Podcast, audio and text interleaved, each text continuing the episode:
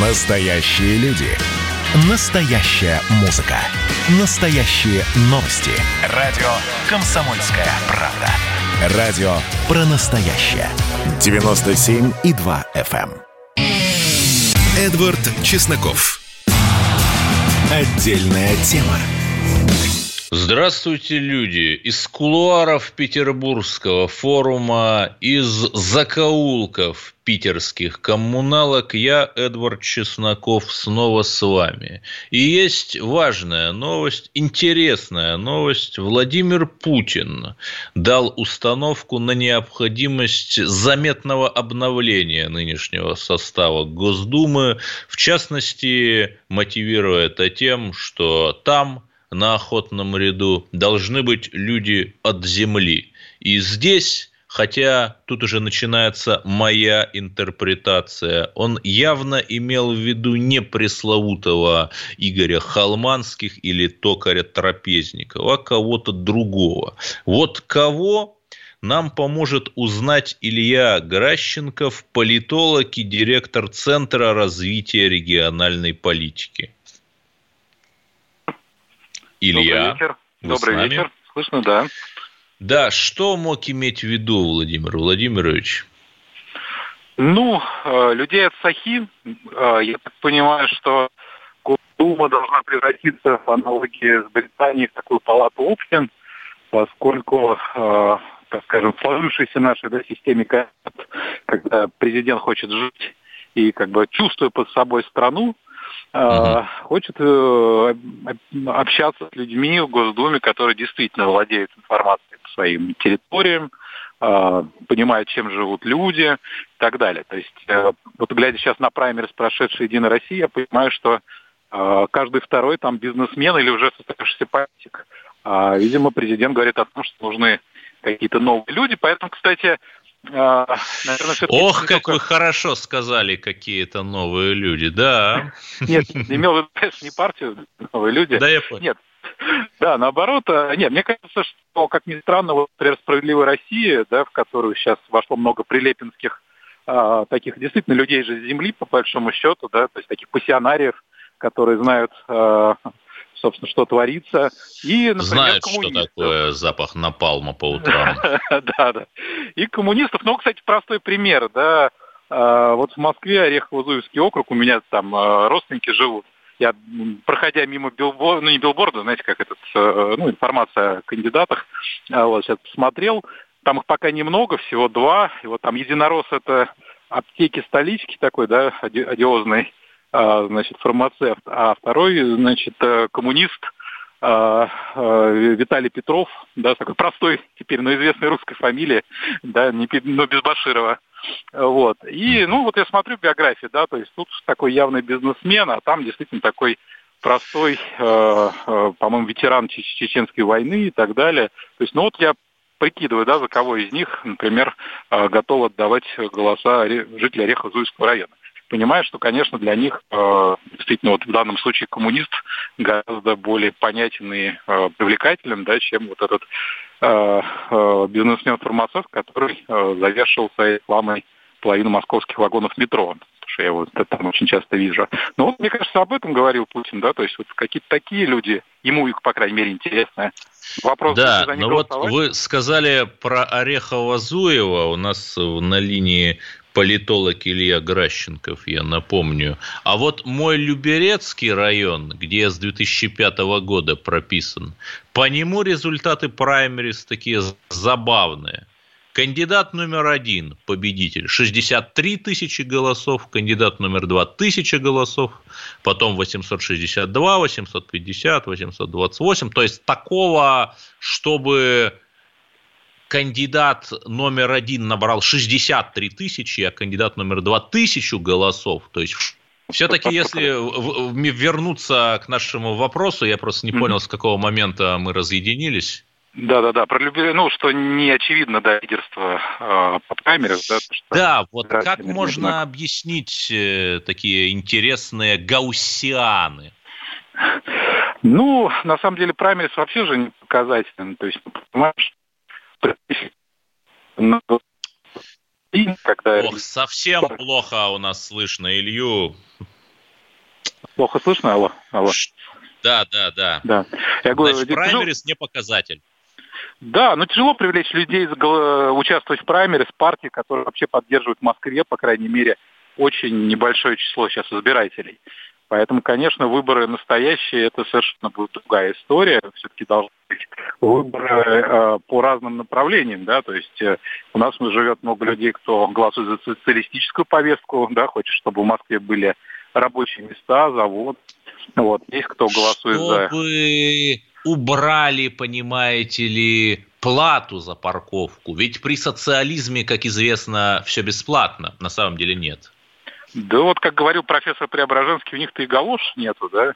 То есть у многих да. избирателей машин-то нету, поэтому для них плата за парковку это еще, так сказать, Вот давайте вопрос. все-таки перейдем наш разговор в практическую плоскость. Недавно люди, приближенные к верхам нашей политики, допустили, что в России сложится двухпартийная система, там условно правая и условно левая. Угу.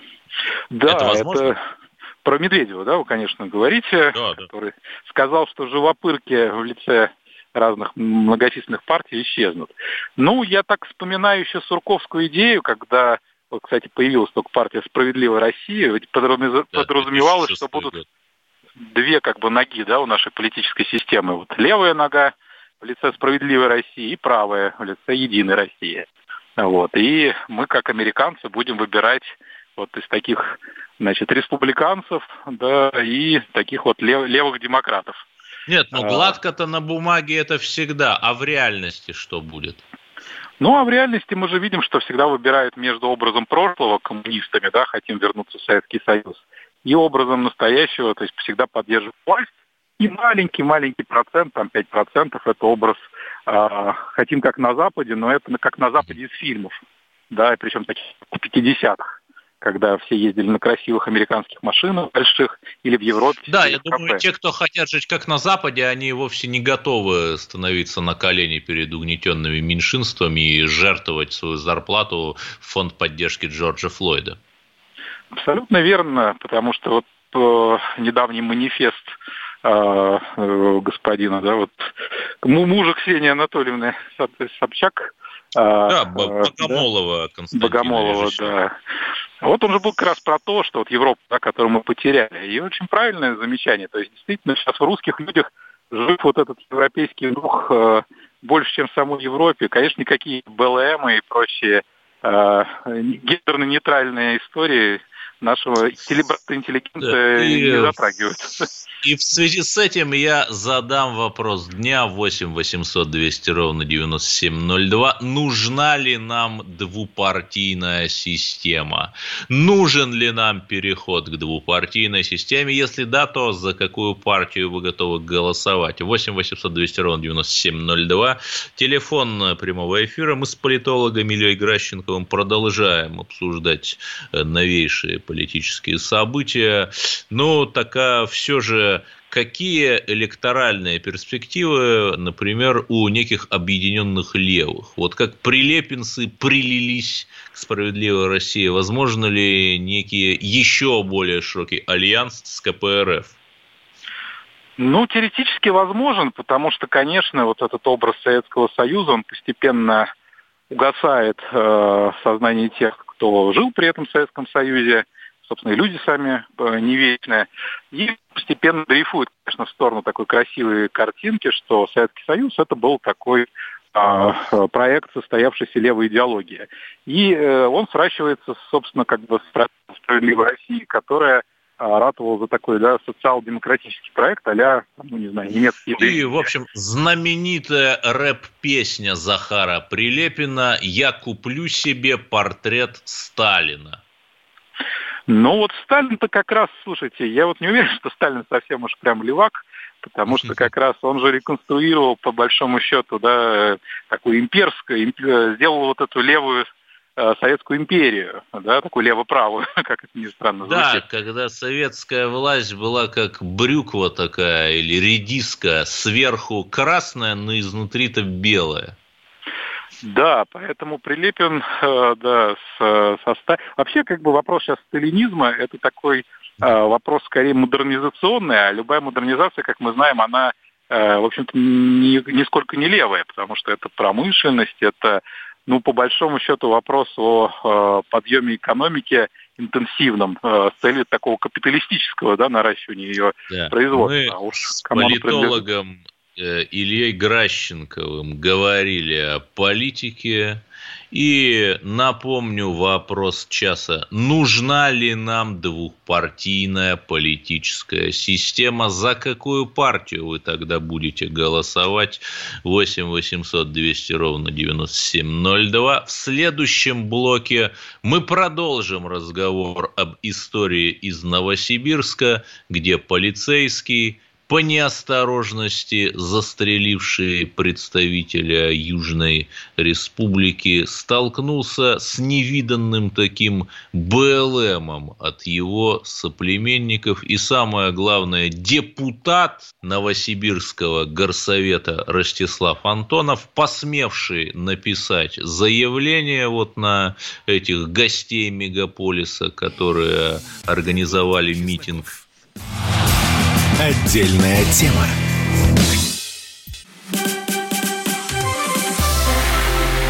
Это было начало. Это действительно история, которая будоражит. Так вся страна обалдела. И Россия родина слонов, она от океана до океана, да. И мы, мы всегда правы, мы никогда не сдаемся. И самое главное, что же будет дальше? Комсомольская правда. Это радио.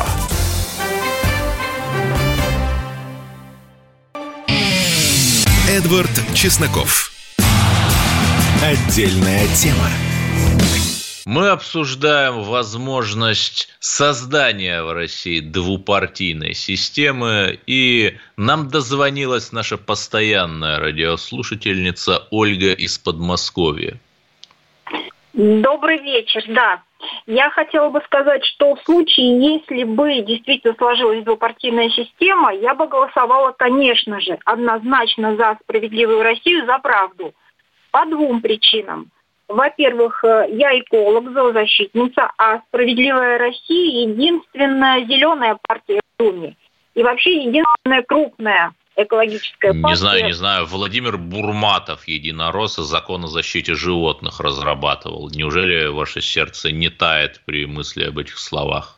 Ну, открою секрет, наша организация имела отношение к написанию первого текста закона, который Бурматов отбросил а, в отсутствии недостаточной информации. Значит, э, действительно зеленая партия, она резко позеленела, противостоит и живодерному бизнесу, бизнесу ловцов, безнадзорных животных и э, прочим школьным зообизнесам. Сейчас она включилась и в противостояние с лобби охотников – сейчас прошли как раз два законопроекта губительных. Да, учитывая, что недавно какого-то полковника в Сина в Сибири на охоте убили. Конечно, с охотой надо бороться. Это ну средневековое да. варварство.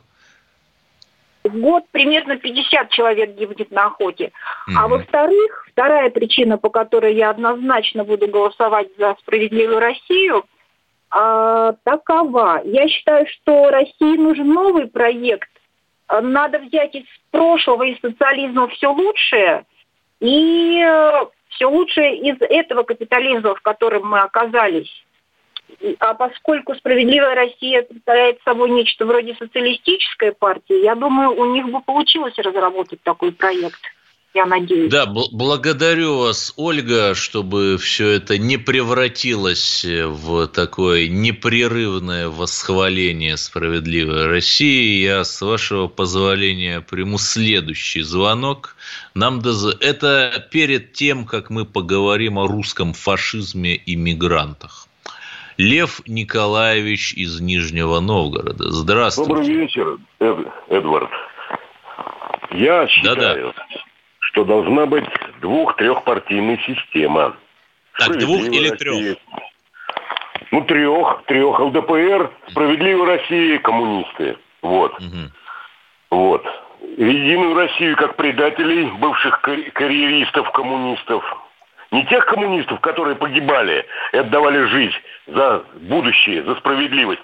Вот, их нет. А вот эти вот чубаси, вот эти вот справи... единороссы, да, вот эти вот карьеристы, они... Ну, тех, кого называют семья, в кавычках. Ее вообще исключить, да, ее исключить вообще.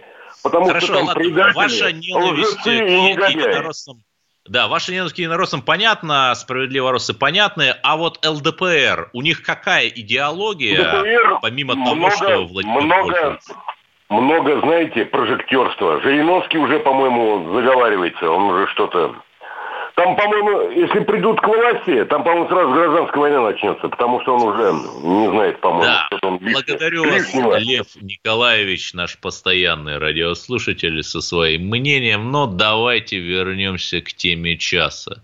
Я уже третий день, кажется, вам рассказываю про вопиющие случаи под Новосибирском в районе Машкова, когда полиция, ДПСники – задержали за езду с тонированными стеклами автомобиль, попытались задержать его пассажиров, и один из участников этого действия, 19-летний человек с азербайджанскими корнями, попытался атаковать полицейского. Есть видеоролики. Сами естественно, его родственники говорят, что нет-нет, он просто вежливо обратился, а злобный полицейский в него выстрелил, но в то же время родственники говорили, что этот молодой человек там чуть ли не патриот России, а хоронить его увезли в Грузию, откуда у него корни. И что самое интересное, есть Ростислав Антонов,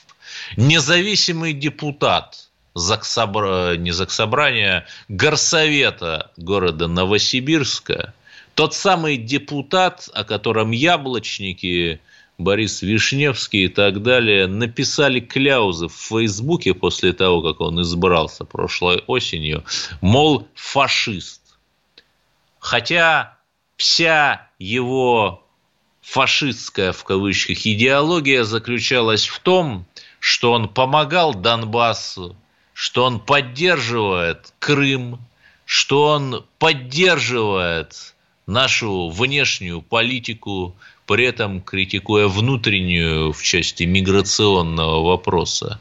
Но, видимо, с точки зрения партии «Яблоко», когда на нескольких десятках автомобилей представители землячества приезжают в это богом забытое Машково – устраивают там митинг, при том, что страшный коронавирус уже циркулирует, но не боятся они ковидных ограничений, то, видимо, это нормально. И что же произошло с Ростиславом Антоновым, этим депутатом? Он у нас был пару эфиров назад, кстати, здесь. Он написал заявление в ФСБ по Новосибирской области с просьбой проверить вот этот вот несанкционированный сход хотя бы на ковид-нарушение. И после этого его вызвали в органы. Четыре часа допрашивали в Центре противодействия экстремизму. Давайте его самого послушаем. Сейчас в Новосибирске уже поздно, поэтому я ему позвонил в записи.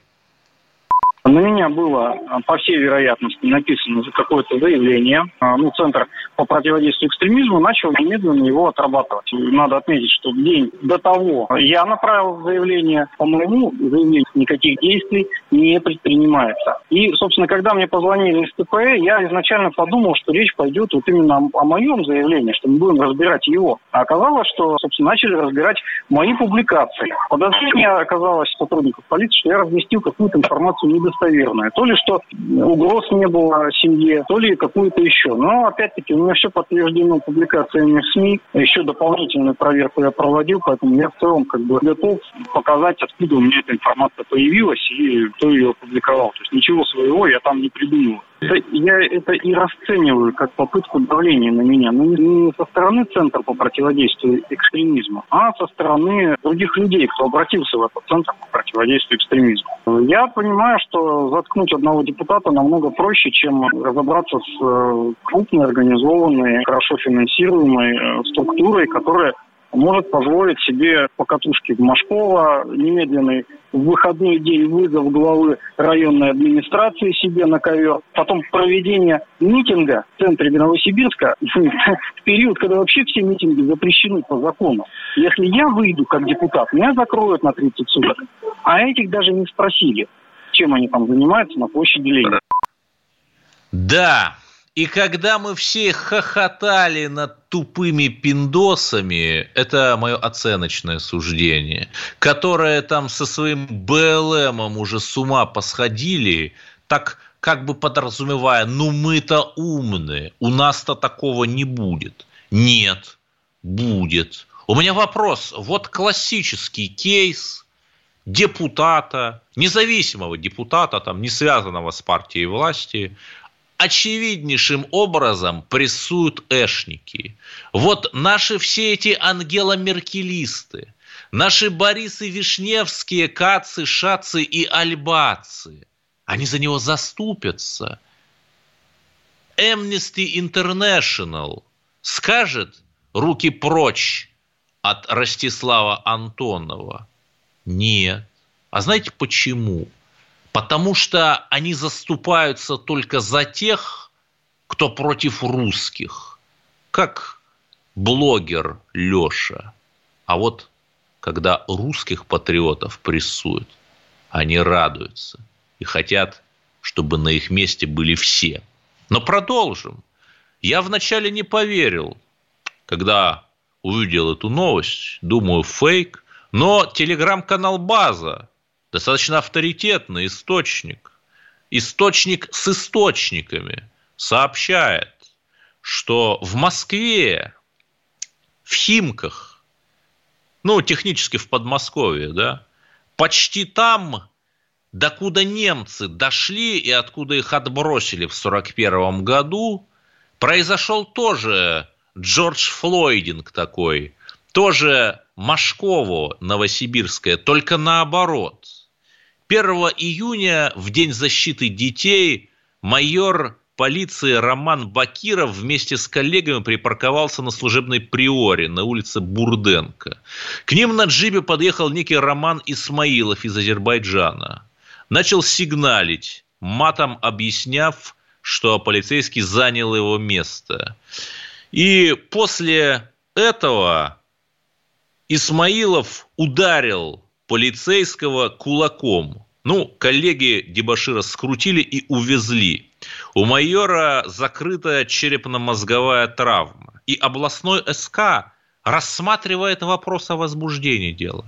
Рассматривает вопрос как милостиво. Ведь, ну, добрый человек случайно ударил, понимаете? Продолжим говорить об этих, этих событиях, которые, я надеюсь, не переродятся в наш полноценный БЛМ и нашу полноценную расовую войну после перерыва. Послушайте новости и потом слушайте меня. Эдвард Чесноков. Отдельная тема. Горбачев уже давно не у власти, но все эти годы идет суд над ним. Судят жестоко, приговоры выносят размашистые, безапелляционные. Нередко расстрелять. И некоторые готовы лично этот приговор привести в исполнение. Здесь нет равнодушных. Судить Горбачева легко, понять его трудно. Так кто же он, Михаил Сергеевич, созидатель или разрушитель? Слушайте аудиосериал «Однажды в Советском Союзе». Невероятная история Горбачева. С понедельника по среду в 10 часов вечера по московскому времени. Эдвард Чесноков. Отдельная тема. Печальная дата. Ровно два года назад погиб Никита Белянкин. Это имя вам кажется, наверное, знакомым, да.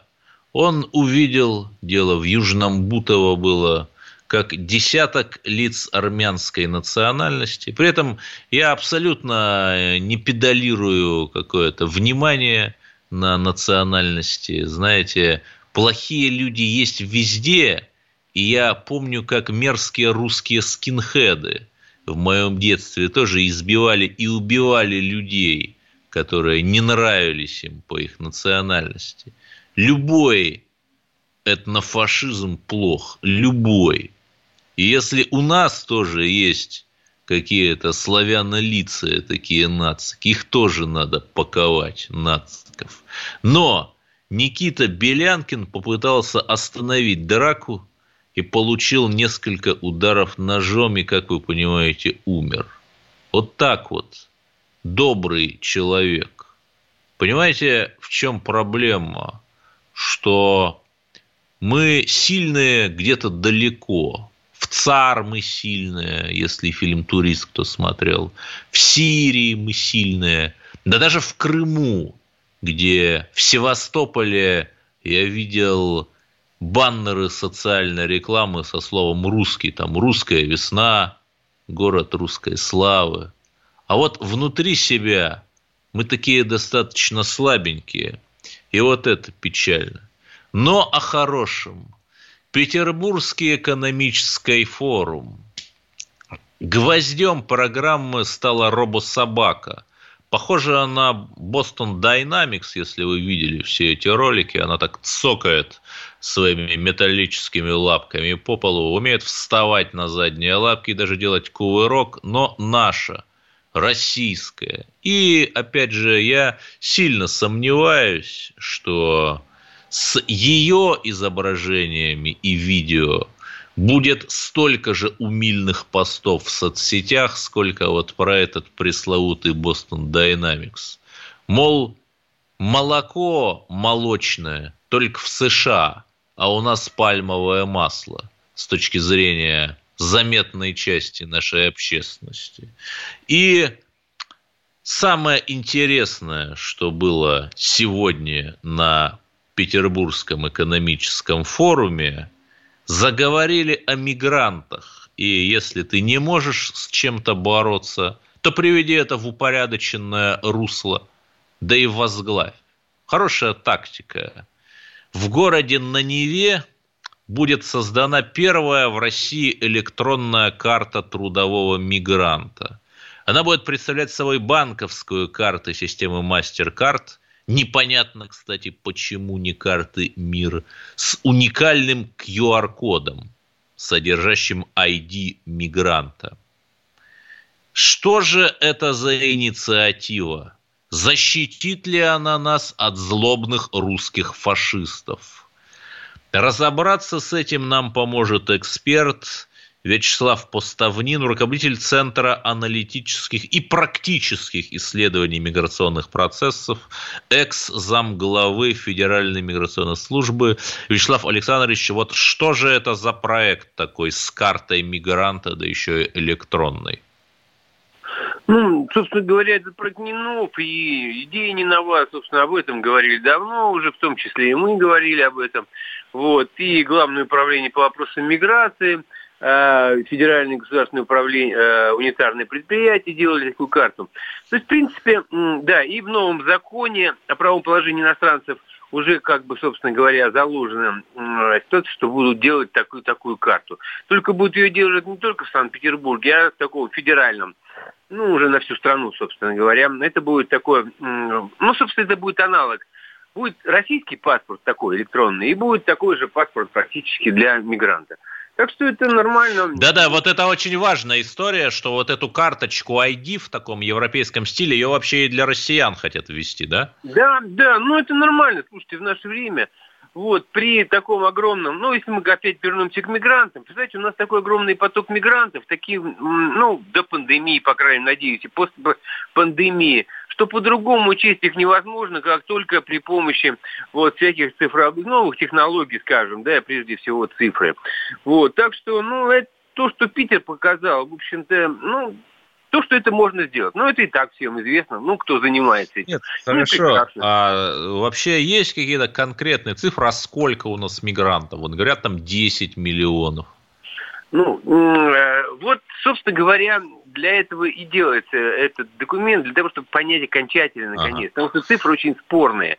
Вот, до сих пор считалось так примерно, что у нас на каждый день находилось примерно где-то 10 с лишним миллионов человек мигрантов всевозможных. Mm-hmm. А вообще да. пересекала нашу границу, там, я уж не знаю, там, может, и 45 миллионов где-то так примерно. Туда-сюда. Подождите, что, что 45 миллионов? Ну, пересекал границу. Ну, а. пассажиры, так называемый пассажиропоток. Скажите, а, так я не понимаю, вот эта карта, она будет обязательной, ее будут им на границе вручать, или нужно будет отстоять многочасовую очередь? Вот как это будет-то все? Ну, э, кто будет эмитентом этой карты, там, ну, это вопрос, там, может быть, это будет э, э, подразделение МВД, может быть, это будет, так сказать, там, почта, может, это и будет и то, и другое, и федеральное государственное гуманитарное предприятие. Чем ну, будет, я понял, ответ пока что проект сыроватый, и никто не знает.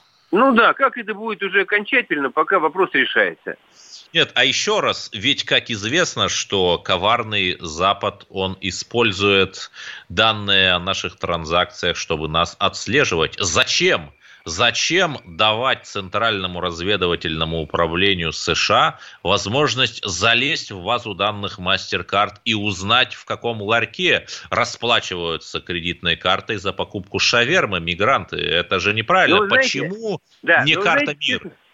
Да, вот, не, это ошибка была, это однозначно ошибка была, вот, во всех отношениях, вот, э, при, ну, я вам должен сказать, что вообще-то вот э, э, Запад, я не, не знаю, там разведное управление или какое, но их очень интересуют вообще миграционные процессы в мире во всем, и в том Конечно, числе по территории что среди мигрантов есть террористы, Акбарджон, нет, Джалилов. Даже например. нет, даже я бы даже сказал не в этой связи. Это уже вопрос, да, разведных э, всяких подразделений и прочих.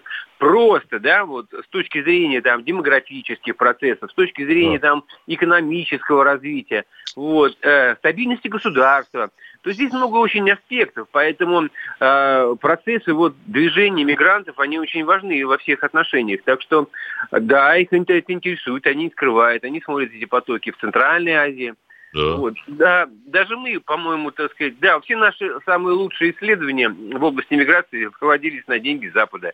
Это парадокс, к сожалению. Прям реально на западные гранты? Это же запрещено. Да, да, ну вот это было нулевые, там, десятые, ну причем очень хорошие, а, ну, понятно, качественные, да. качественные исследования наших специалистов, вот, а других у нас, собственно, и нет, вот, к сожалению. Вот так вот тут происходит. Но это совершенно не значит, что надо было делать, конечно, карту там на базе. Это мастер-карт, но это ошибка. Ох, да, ну, я просто мир. У нас, кстати, поясню. мир. Да, я, я поясню, что мой собеседник, э, он представитель экспертного сообщества, а не исполнительной власти. Обсуждаем идею, в общем, уже получившую оформление на Петербургском экономическом форуме о внедрении электронной карты мигранта. И у меня на линии руководитель Центра аналитических и практических исследований миграционных процессов Вячеслав Поставнин. Самое главное, карта, не карта, это, э, это поможет как-то снизить мигрантскую преступность? Ну, я бы сказал, что вопрос не мигрантской преступности. Это делается не для этого. Хотя точки зрения э, безопасности, да, вот, мы можем гораздо с большей точностью определять там, да, э, локализацию и идентификацию личности. Это хорошо с точки зрения оперативно-розыскных мероприятий, безусловно. Вот, но на самом деле это главное, нам надо понять вообще, сколько у нас наконец мигрантов, как они движутся по стране, как они ищут работу, сколько они получают, сколько они отправляют и т.д. и т.п. То есть экономических вопросов здесь значительно больше, потому что экономические вопросы в конечном итоге, они влияют на национальную безопасность ничем не меньше, чем, скажем, да, какая-то преступная деятельность какого-то конкретного человека. Да, спасибо, что вы все так подробно разъяснили. Вячеслав Поставнин, руководитель Центра аналитических и практических исследований миграционных процессов, был у нас на линии. И продолжаем про Петербургский экономический форум. Международные, замечу.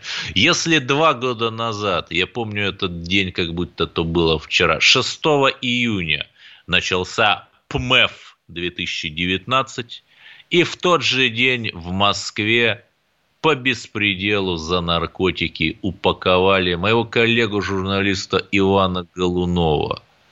И вместо того, чтобы с бравурной миной подписывать многомиллиардные контракты с уважаемыми партнерами, наши чиновники вынуждены были что-то мычать и объяснять, как же такое возможно. Это была страшная медиабомба. И вот сейчас Слава богу, что никаких провокаций нет. Хороший механизм провокация, да? И главный гость на нынешнем форуме – это, ни за что не догадаетесь, Катар. Сам эмир Катара свой 40-летний юбилей 3 июня встречает завтра на Петербургском форуме, и вместе с ним 500 человек из Катара приехали. И это очень интересно, потому что говорят, что Россия изолирована, а на самом деле нет.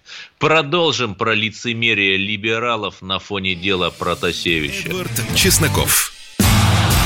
Отдельная тема. Не бойтесь говорить правду. На радио «Комсомольская правда» стартует проект «Накипело». Каждый слушатель может позвонить в прямой эфир и за две минуты рассказать, что его волнует. Политика, экономика, соседи, личная жизнь. У нас найдется место для любой вашей темы. С вас искренность, с нас время в эфире. Каждый понедельник, вторник и среду с 11 вечера и до полуночи по московскому времени. Звоните и рассказывайте то, что накипело. Телефон студии 8 800 200 ровно 9702. Эдвард Чесноков. Отдельная тема. Германская партия зеленых, которая, судя по соцопросам, с большой вероятностью, если не первое место наберет на осенних выборах в Бундестаг, то уж точно второе и сформирует бипартийное правительство, покусилась на святое – ограничить скорость на немецких автобанах. Ранее она была не ограничена, и вот все эти немецкие спорткары – охотно катались, и многие люди просто приезжали в Германию, чтобы прохватить по этому автобанчику легально, законно, выжать педальку до упора. И я обращаюсь ко всей этой колбасной эмиграции. Ну чего вы там сидите? У вас последние отняли. В ресторан ходить запретили. Платить налоги нужно не только за себя, но и за мигранта. Официальные документы Бундестага с 2017 по 2023 год в консолидированном многолетнем бюджете 100 миллиардов евро потрачено, планируется потратить на мигрантов. Возвращайтесь сюда и едьте с хорошей скоростью по новой автодороге Москва-Санкт-Петербург. Ну, ладно, впрочем, этим говорить бессмысленно. Есть еще одна интересная новость про Протасевича, того самого националиста, который приземлился в Минске не совсем по своей воле. КГБ РБ, надо отдать ему должное, оно умеет э, после Ника и Майка несколько реабилитироваться. Порадовало нас в кавычках порадовало, новым зажигательным видеороликом с допроса Протасевича. Давайте послушаем. Макароны с мясом были. К слову, вполне съедобные даже. Вполне съедобные. С учетом того, сколько у нас на самом деле еды в камере, что хлопцы воют, что уже мясо портится. Надо есть, и все не влазит. Да, вот такая история. Так он смеется, как будто это курорт.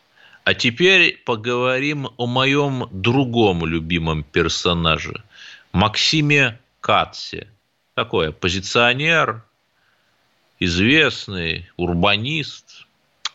И когда началась эта история с Протасевичем, когда всплыли фотографии, что в этом полку Азов он был не просто как журналист, то Кац написал, он не был военным, он Протасевич. Он был журналистом, который зачем-то фоткался в военной форме. В целом я к той войне плохо отношусь, на Донбассе, то есть. Но не считаю, что всех, кто там побывал, нужно сейчас преследовать.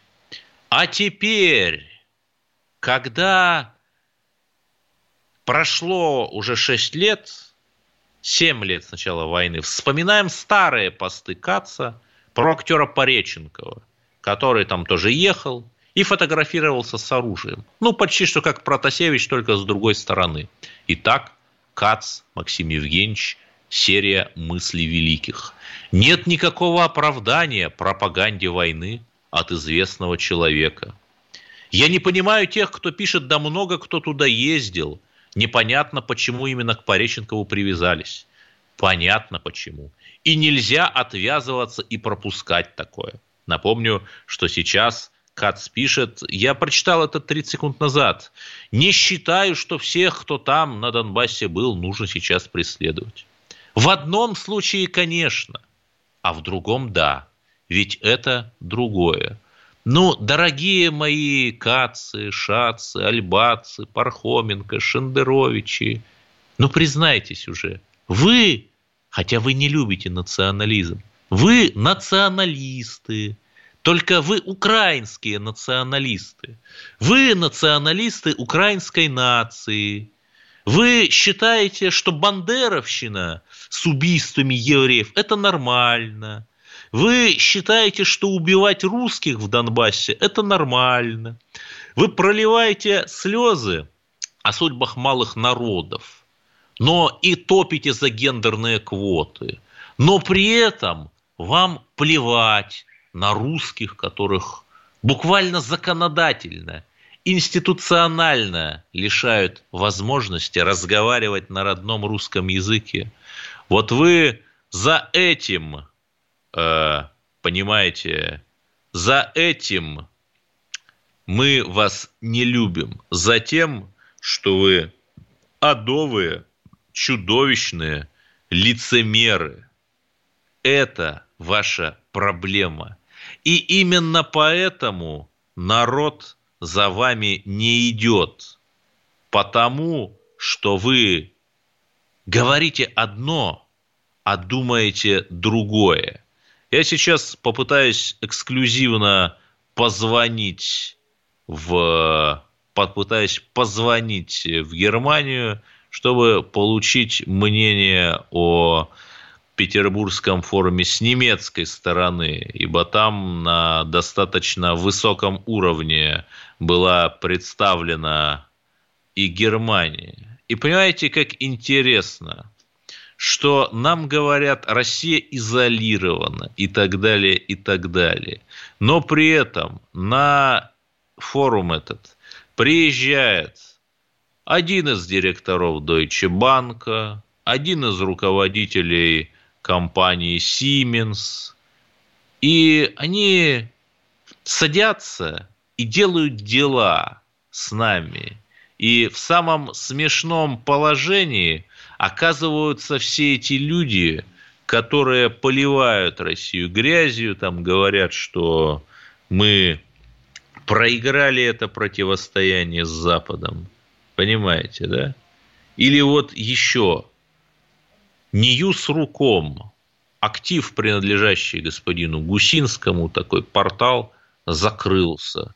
И они все жалуются, что в 2014 году после Крыма и Донбасса они его, естественно, не поддержали. Было бы странно, если бы господин Гусинский его поддержал. От них ушли рекламодатели. Ну, подождите. Это же чистая экономика. Россиянам неинтересны эти сайты, которые поливают Россию грязью. Рекламодатели, соответственно, ушли, потому что они заказывают рекламу там, которая интересна широким массам. Это рынок, господа. Ну и завершая, я сейчас выступлю, наверное, в роли Кашина. Я не понимаю, за что Дмитрия Гудкова там арестовали или задержали травояднейшего, в общем, абсолютно безвредного, системнейшего позиционера. Это очень странно, и мы надеемся, что это дело как-то прояснят. Оставайтесь с нами, со мной, с Эдвардом Чесноковым. До встречи. Эдвард Чесноков. Отдельная тема.